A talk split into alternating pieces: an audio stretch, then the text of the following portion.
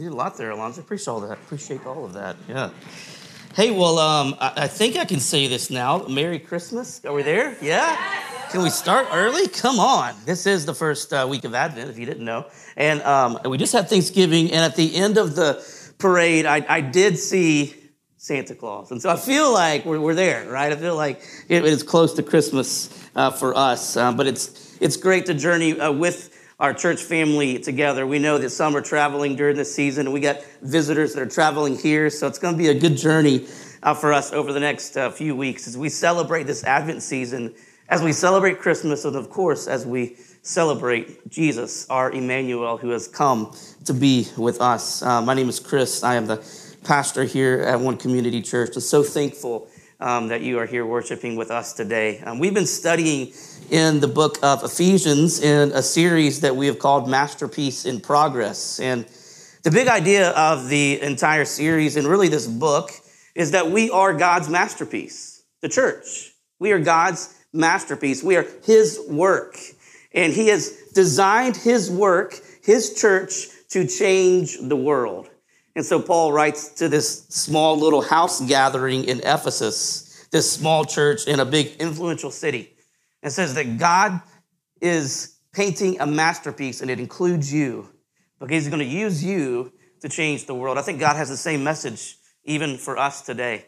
Um, today we come really to the um, last uh, sermon in this series as we study through Ephesians chapter 6, verses 10 uh, through 20. And we will see a new image that Paul gives to us as we are to understand the church. Um, he picks up on some themes that we have been developing, that we've studied over the past few weeks, that will be helpful for us as we understand our role as this masterpiece and what it looks like for us to step into the responsibility of changing the world. And so I'm going to invite my friend Micah uh, to come. He's going to read uh, Ephesians 6, verses 10 through 20. And um, as he gets ready there, I will pray. Father, we thank you for your word. We know that in it is life itself. And so we come today quieting even our own heart um, so that we can hear from you. Father, I pray that uh, we would hear from you, that we would listen, and that we would obey. Praise in Jesus' name. Amen. Finally, be strengthened by the Lord and by his vast strength. Put on the full armor of God so that you may so that you can stand against the schemes of the devil. For our struggle is not against flesh and blood, but against the rulers, against the authorities, against the cosmic powers of this darkness, against evil spiritual forces in the heavens. For this reason, take up the full armor of God, so that you may be able to resist the evil day, and having prepared everything to take your stand. Stand, therefore, with truth like a belt around your waist, righteousness like armor on your chest, and your feet sandaled with, re- in, with readiness for the gospel of peace. In every situation, take up the shield of faith with which you can extinguish all the flaming arrows of the evil one. Take the helmet of salvation and the sword of the Spirit, which is the word of God. Pray at all times in the Spirit with every prayer and request. Stay alert with all perseverance and intercession for all the saints. Pray also for me, that the message may be given to me when I open my mouth to make known with boldness the mystery of the gospel. For this I am an ambassador in chains. Pray that I may be bold enough to, enough to speak about it as I should. This is the word of the Lord. Thanks be to God. Uh, just down the block here on in Hell's Kitchen on 46th Street at Pier 86, you can find the USS Intrepid. It is an aircraft carrier, but now it has become the centerpiece of the Sea, Air, and Space Museum. It has fought in World War II, surviving five kamikaze attacks and one tor- torpedo strike. The ship later served in the Cold War and the Vietnam War. As it was decommissioned, before it was a museum, the USS Intrepid served as a NASA recovery vessel in the 1960s. More than 50,000 men served on board the Intrepid during the ship's time in service, and more than 250 men paid the ultimate sacrifice. It's pretty impressive when you see it to know that this vessel has been in battle, has been in war. We'll get to the NASA part of this a little bit later on today, but we do see a pretty impressive figure as we look at the pier on 86 there. And we see the USS Intrepid. It reminds us of a battle that we may even be in today, one that we may not see, but one that is truly there. It's the image that Paul gives in chapter 6 of the mission that he has given to the church, that he has truly called us into a battle. And so, what he does for us in chapter 6 is that he gives us some notes, some instructions of what it looks like for us to fight, to be a part of this battle. Verse 10 in chapter 6, following there through verse 13, says, Finally, be strengthened by the Lord and by his vast strength. Put on the full armor of God so that you can stand against the schemes of the devil. For our struggle or our battle is not against flesh and blood, but against the rulers, against the authorities, against the cosmic powers of this darkness, against evil spiritual forces in the heavens. For this reason, take up the full armor of God so that you may be able to resist in the evil day and having prepared everything to take your stand. The point is that we, the church, would stand. We would be found standing in this battle. And so, in doing, in, in, in preparing for that, we see Paul give us some instruction on what we should do, what we should be aware of. The first thing that I want to mention today is that we, we struggle, we battle against things that we cannot see the devil and evil powers. We see this in verse 12 that our adversaries, they are not merely physical. It's not just about flesh and blood that we battle, but ultimately we are battling with the devil and evil powers. Now, I know that can be hard for us to wrap our minds around sometimes because we, we live in a Western culture where things are, are very materialistic and, and very physical. What we see is what we get. We have a tough time with things that are supernatural, things that we cannot see, things that maybe are a little bit mystical, things that are magical, things like that seem a little bit off to us. So, thinking about the spiritual realm is difficult, but it is something that Paul wants the church to think about. He assumes that the church is going to be in battle and face these type of struggles with this spiritual realm. Now, just to help us through this a little bit, we understand by reading through scripture that the devil himself was once an angel. And he, along with other rulers and, and powers and authorities and beings, they, they were created by God, but they rebelled against God.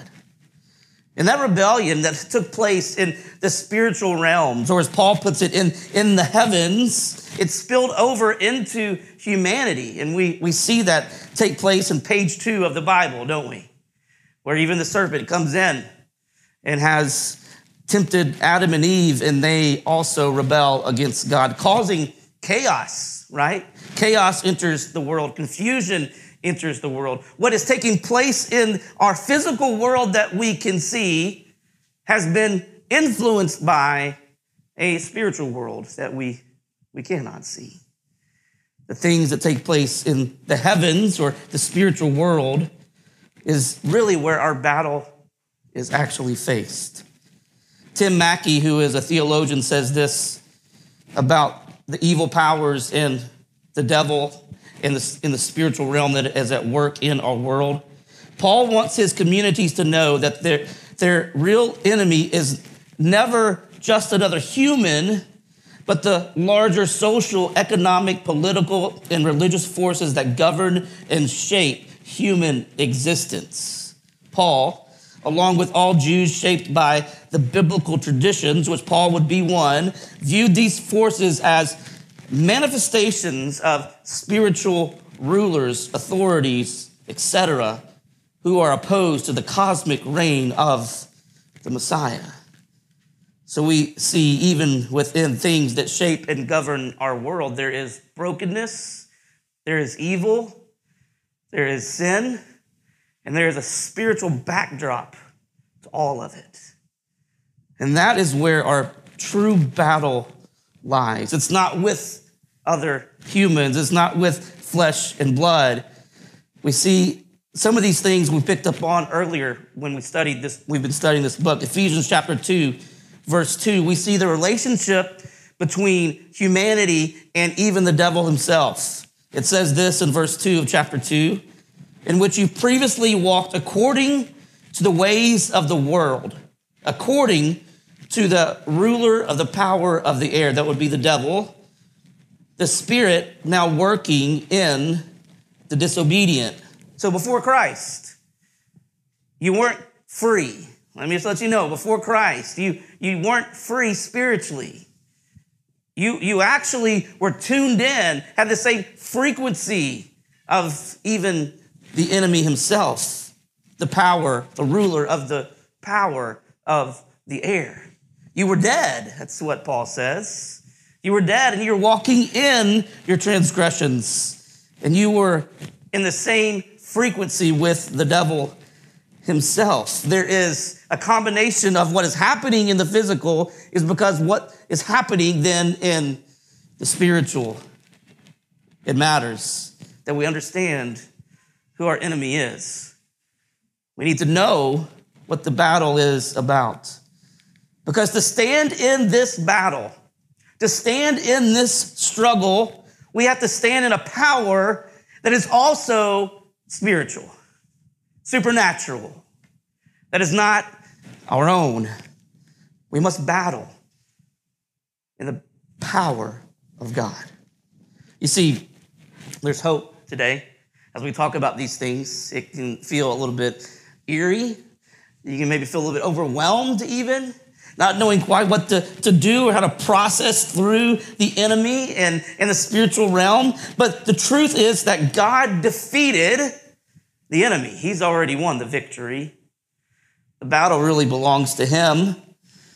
He's defeated the enemy and his evil forces through Christ. Ephesians chapter 1, we, we studied this already, but I want to bring it back up because Paul is picking up these themes. Ephesians chapter 1, verses 20 through 22.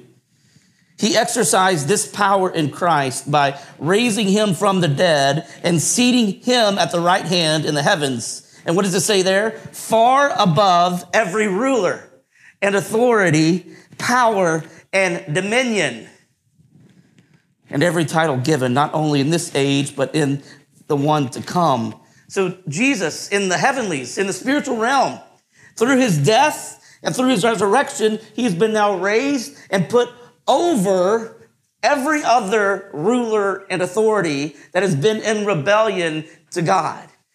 He is Christ. And Christ isn't Jesus' last name. Christ is a title that says king. He is king in charge of all authority, of all power. He has won already. We have to learn how to battle in Him, in His strength. It's not about you and your skill in this battle. You can't go to Planet Fitness enough to get strong enough uh, for this type of battle. You can't choose just to take the stairs on Sunday morning instead of the elevator coming up here and thinking that it's going to do enough for you for this battle. It's not about your skill. It's not about your talent. It's not about your might, about your wisdom. There's something supernatural that the church is speaking to that requires a supernatural strength. We are to depend upon the power of the Lord it goes on to say in, in Ephesians 1 20 through 22, and he subjected everything under his feet and appointed him as head over everything. For who? For us. For us, the church. He is sitting and reigning and ruling on our behalf as we step into this battle with things that we cannot even see. We do not wrestle, though, in our own strength, but God's immeasurable, vast power. That's what it says here as he opens up this section. He says, finally be strengthened by the Lord and by his vast strength. He's picking up on verses 18 and 19 in chapter 1 when he says, I pray that the eyes of your heart may be enlightened so that you may know what is the immeasurable greatness, immeasurable greatness of his power toward us who believe, according to the mighty working of his strength. His strength knows no ends. His might is mighty, more mighty than anything that we could ever face or imagine. And Paul assumes that, that we are to go into this battle understanding the strength that we have in the Lord. It's not God's plan to have us sit back and to watch Him destroy evil. It's not God's plan. No, God's plan is to destroy evil by using the church. And so He gives us His strength to step into this battle. The question then, how are we strengthened by the Lord? What does that look like? Paul says to put on the full armor of God, and then he goes on to describe it in verses 14 through 17. So read this for you Ephesians 6 14 through 17. Stand therefore with truth like a belt around your waist, righteous, righteousness like armor on your chest, and your feet saddled with readiness for the gospel of peace. In every situation, take up the shield of faith with which you can extinguish all the flaming arrows of the evil one. Take the helmet of salvation and the sword of the Spirit, which is the Word of God.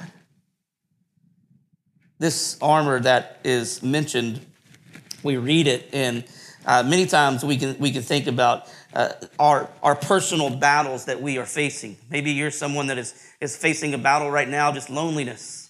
Maybe you feel like you've just been overwhelmed and, and if you feel all alone and you feel, you feel like there's no one that you really can trust or lean upon. Maybe you're battling right now and you, and you feel like you just you have not enough resources to make it through this next season. You don't know where your next paycheck's going to come from. And you feel like you're in this, this battle, this, this war. And, and you, you read this, this ver- you read verses like this, you think, I've got to I've got to do my best to pull it together and depend upon the Lord and, and, and to find his strength and to put upon his armor but what we miss here is that this is written to the church. Matter of fact, the verbs in the Greek are all plural. And I think if we if we miss seeing that it's written to a church, we misunderstand what what Paul is getting at and what God wants us to understand. I, I like thinking about this in the plural. It helps me understand the church. He would say then, You all stand, therefore, with truth like a belt around your waist, righteous like armor on your chest. And, you, and when your feet, all of your feet, sandaled with readiness for the gospel of peace. In every situation, you all, I'm, I'm Southern, I like y'all a little better. So in every situation, y'all take up the shield of faith with which you can extinguish all the flaming arrows of the evil one. Y'all take the helmet of salvation and the sword of the Spirit, which is the word of God. You see, the armor of God is given to the church to do this battle. I think what happens is we many times isolate and try to struggle through things on our own, and that's not the way that it is designed.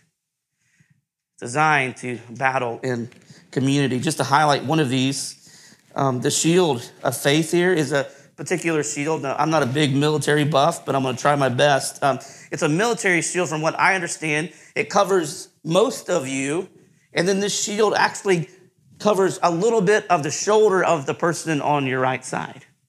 So it covers you, and it covers the person next to you. It doesn't cover your left shoulder. Why? Because there's someone standing next to you with a shield that's covering them and then your left side, right? It's designed to be a shield that's in community. That's the picture of what the armor is and what it's been given to. It's been given to the church to, to be together on mission, to battle together against the enemy. It's important that we see it this way because we have a problem, don't we? if we were honest, sometimes our understanding of the church is a little bit off. We have this problem of individualism that kind of runs rampant through our heart and it becomes an idol. And our approach to life is often materialistic and consumer driven. And unfortunately, we then have the same approach to the church. We see it as optional. as something that we may just attend for our own felt needs, a place where we can maybe network and maybe have some friendships, but we don't see it as a community that we have to have to be a part of his kingdom purposes. You see, if we understand that the, the battle has been given to the church, it changes everything. The battle's been given to us, and we have to come together to be able to stand firm in the battle. This is about the church. And far too often, our idol of individualism gets in the way. The lie of this idol says that life only has meaning and I only have worth if I'm completely free from obligations or responsibilities to others. Completely free from obligations or responsibilities to others. Let me just tell you that the enemy will do his best to isolate you. That's, that's one of the tactics, one of the schemes of the enemy, is to pull you away from the church. The enemy seeks to divide the church. That's where the harm is done. When you are on your own, unable to stand, because you're not standing in the strength of God that is given to the church. Isolation is one of the flaming arrows of the evil one. Uh, Tim Mackie, who I mentioned earlier, says this The church community, Paul wants the church community to know that the scheme of the devil are like flaming arrows aimed precisely at the unity and mutual interdependence of the church. Such schemes will always be large scale and difficult to identify. It's one of those things where the enemy tries his best to, to wedge in division in the church between people, between individuals. And then there starts to become dissension, things said about one another. Before you know it, you start pulling away, the church starts splitting. This is something that takes place slowly, but it is a tactic because it gets right at the very armor of God, the church itself that has come together to be on mission. Paul's vision for the church, we talked about this, was unity. Ephesians 4, verses 1 through 6 says, Therefore, I, the prisoner in the Lord, urge you to walk worthy of the calling you have received with all humility and gentleness, with patience, bearing with one another in love, making every effort to keep the unity of the Spirit through the bond of peace.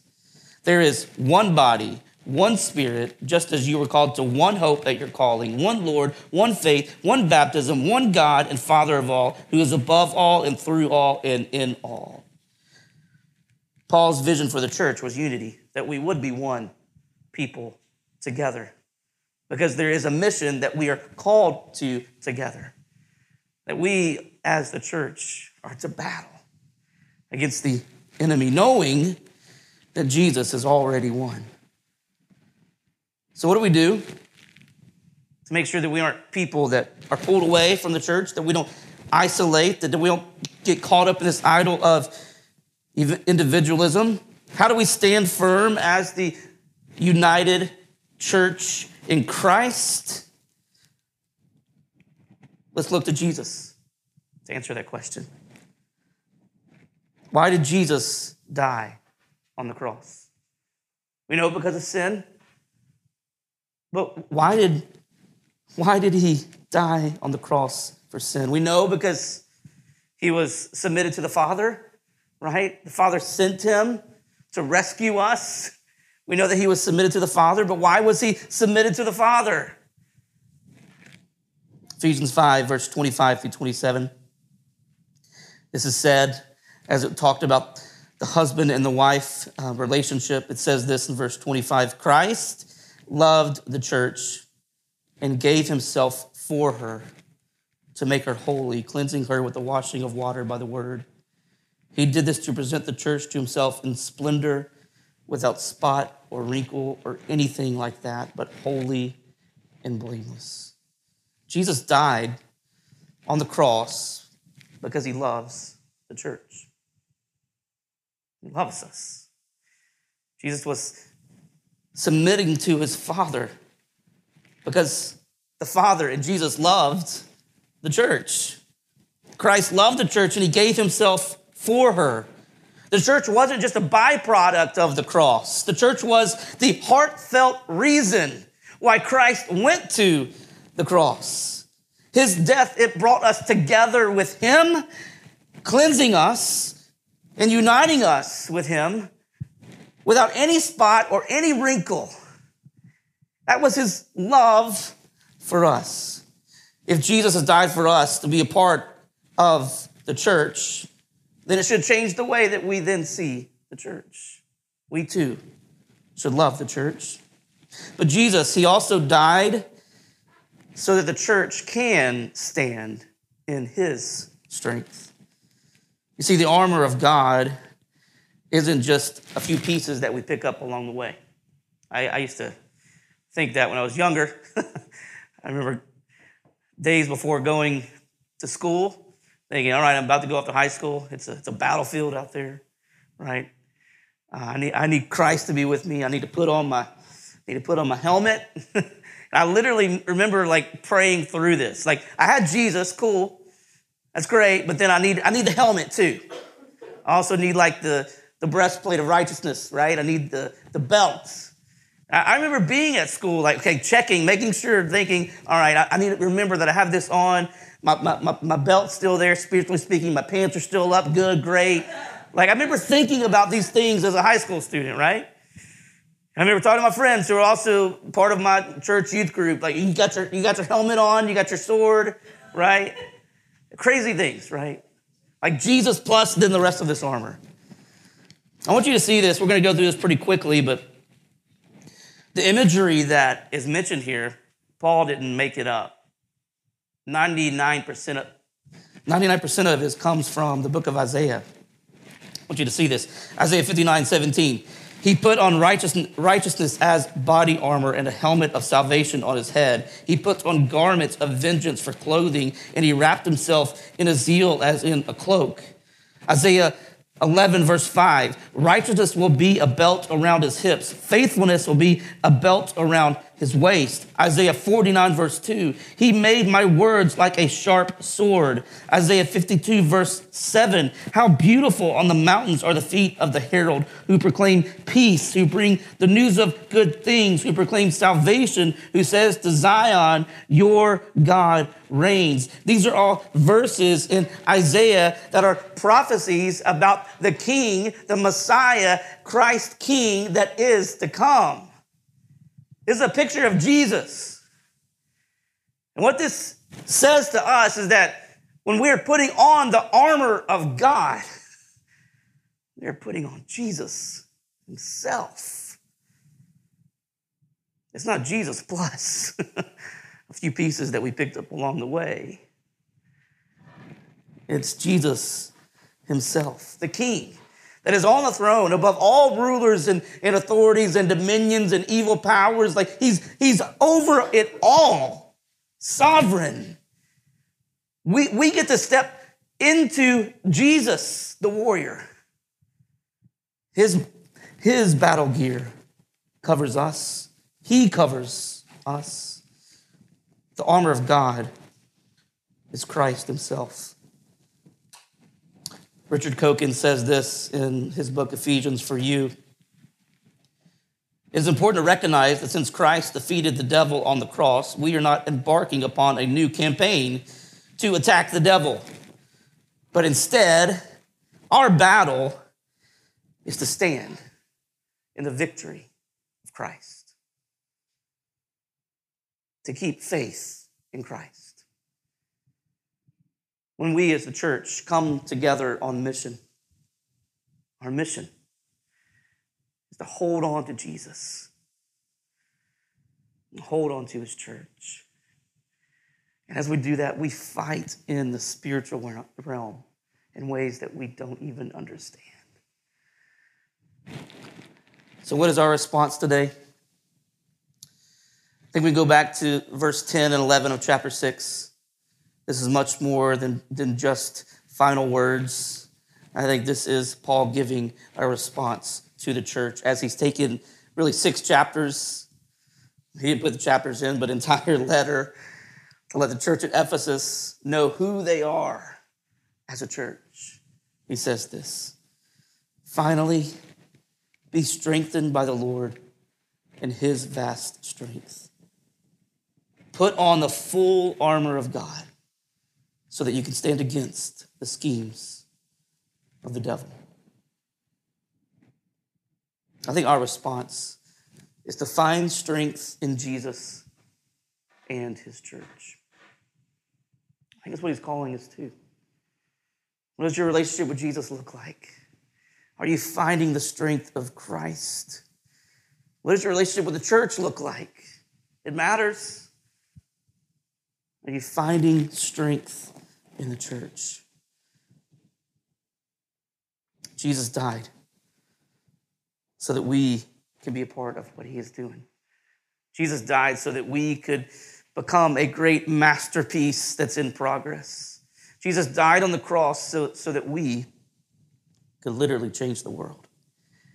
And we do that by finding strength in Jesus and finding strength in his church. I want to invite uh, Jake to come back. He's going to play a, a, little bit for us as we prepare uh, for worship. And in closing, I want to I want to bring back up the NASA piece to the USS Intrepid. I, I talked about the Intrepid serving as a recovery vessel for NASA in the 60s. To be more precise, the Intrepid it served as the primary recovery vessel for NASA's first piloted Gemini mission. It's called Gemini 3. And unlike the, the previous uh, Mercury capsules, um, which carried one astronaut, Gemini capsule carried two men. On March 23rd, 1965, helicopters from the Intrepid picked up astronauts John Young and Virgil Gus Grissom and their two person capsule after their three orbit, five hour space flight. Of course, this paved the way for many teams to come together and to go and to explore space. They got to go further, see more, discover more, understand more, because they worked as a team. It wasn't just a solo effort anymore. I think there are places that God is calling this church to go, to explore, to discover. There are things that God is wanting to do in our midst.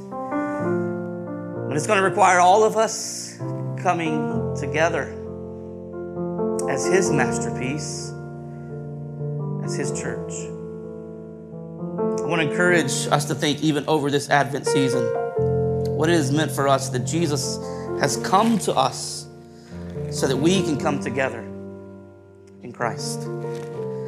I want you take a posture of prayer, and I'm going to ask a couple questions before I pray. I just want you to listen where you're at and um, hear what God might be saying, might be saying to you. How are you living as a part of Jesus' church? What does your commitment to his church look like? Just listen to the Holy Spirit as he helps you answer.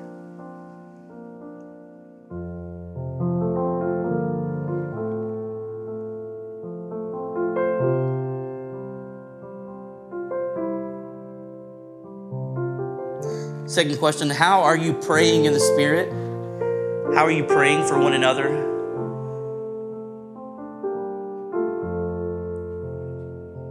Paul speaks about prayer in this text, and it's a big part of this battle. How are you praying, listening to the Spirit?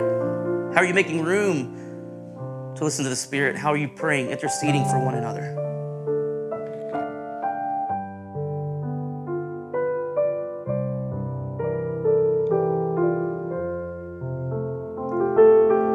Thirdly, where do you need to repent of the idol of individualism? You made it all about yourself. Where do you need to repent of the idol of individualism? Jesus didn't make it all about himself, did he? He died on the cross so that we could be together, so that we could be in Christ.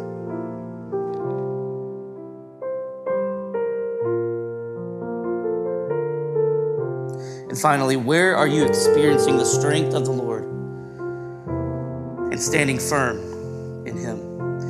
Where are you experiencing the strength of the Lord and standing firm in Him?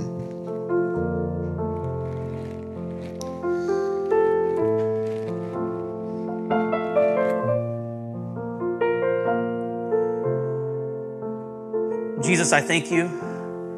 I thank you for your work. I thank you that you are king, that you are above all. And even in the times where, where life doesn't make sense, we can trust you.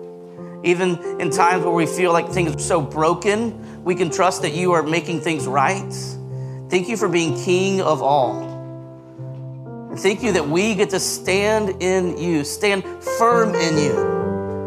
Father, I pray that you would help us to be a people that put our strength in you, our God. That we would be a people that put our strength in the church that you died for, that you love. We'd be a people that understand the battle that we are in, the struggle that we are in that victory happens through you, that victory happens through your church. And you will continue to make us a people that are together on mission for you. We thank you for Christ. We thank you for the church. It's in Jesus' name that we pray. Amen.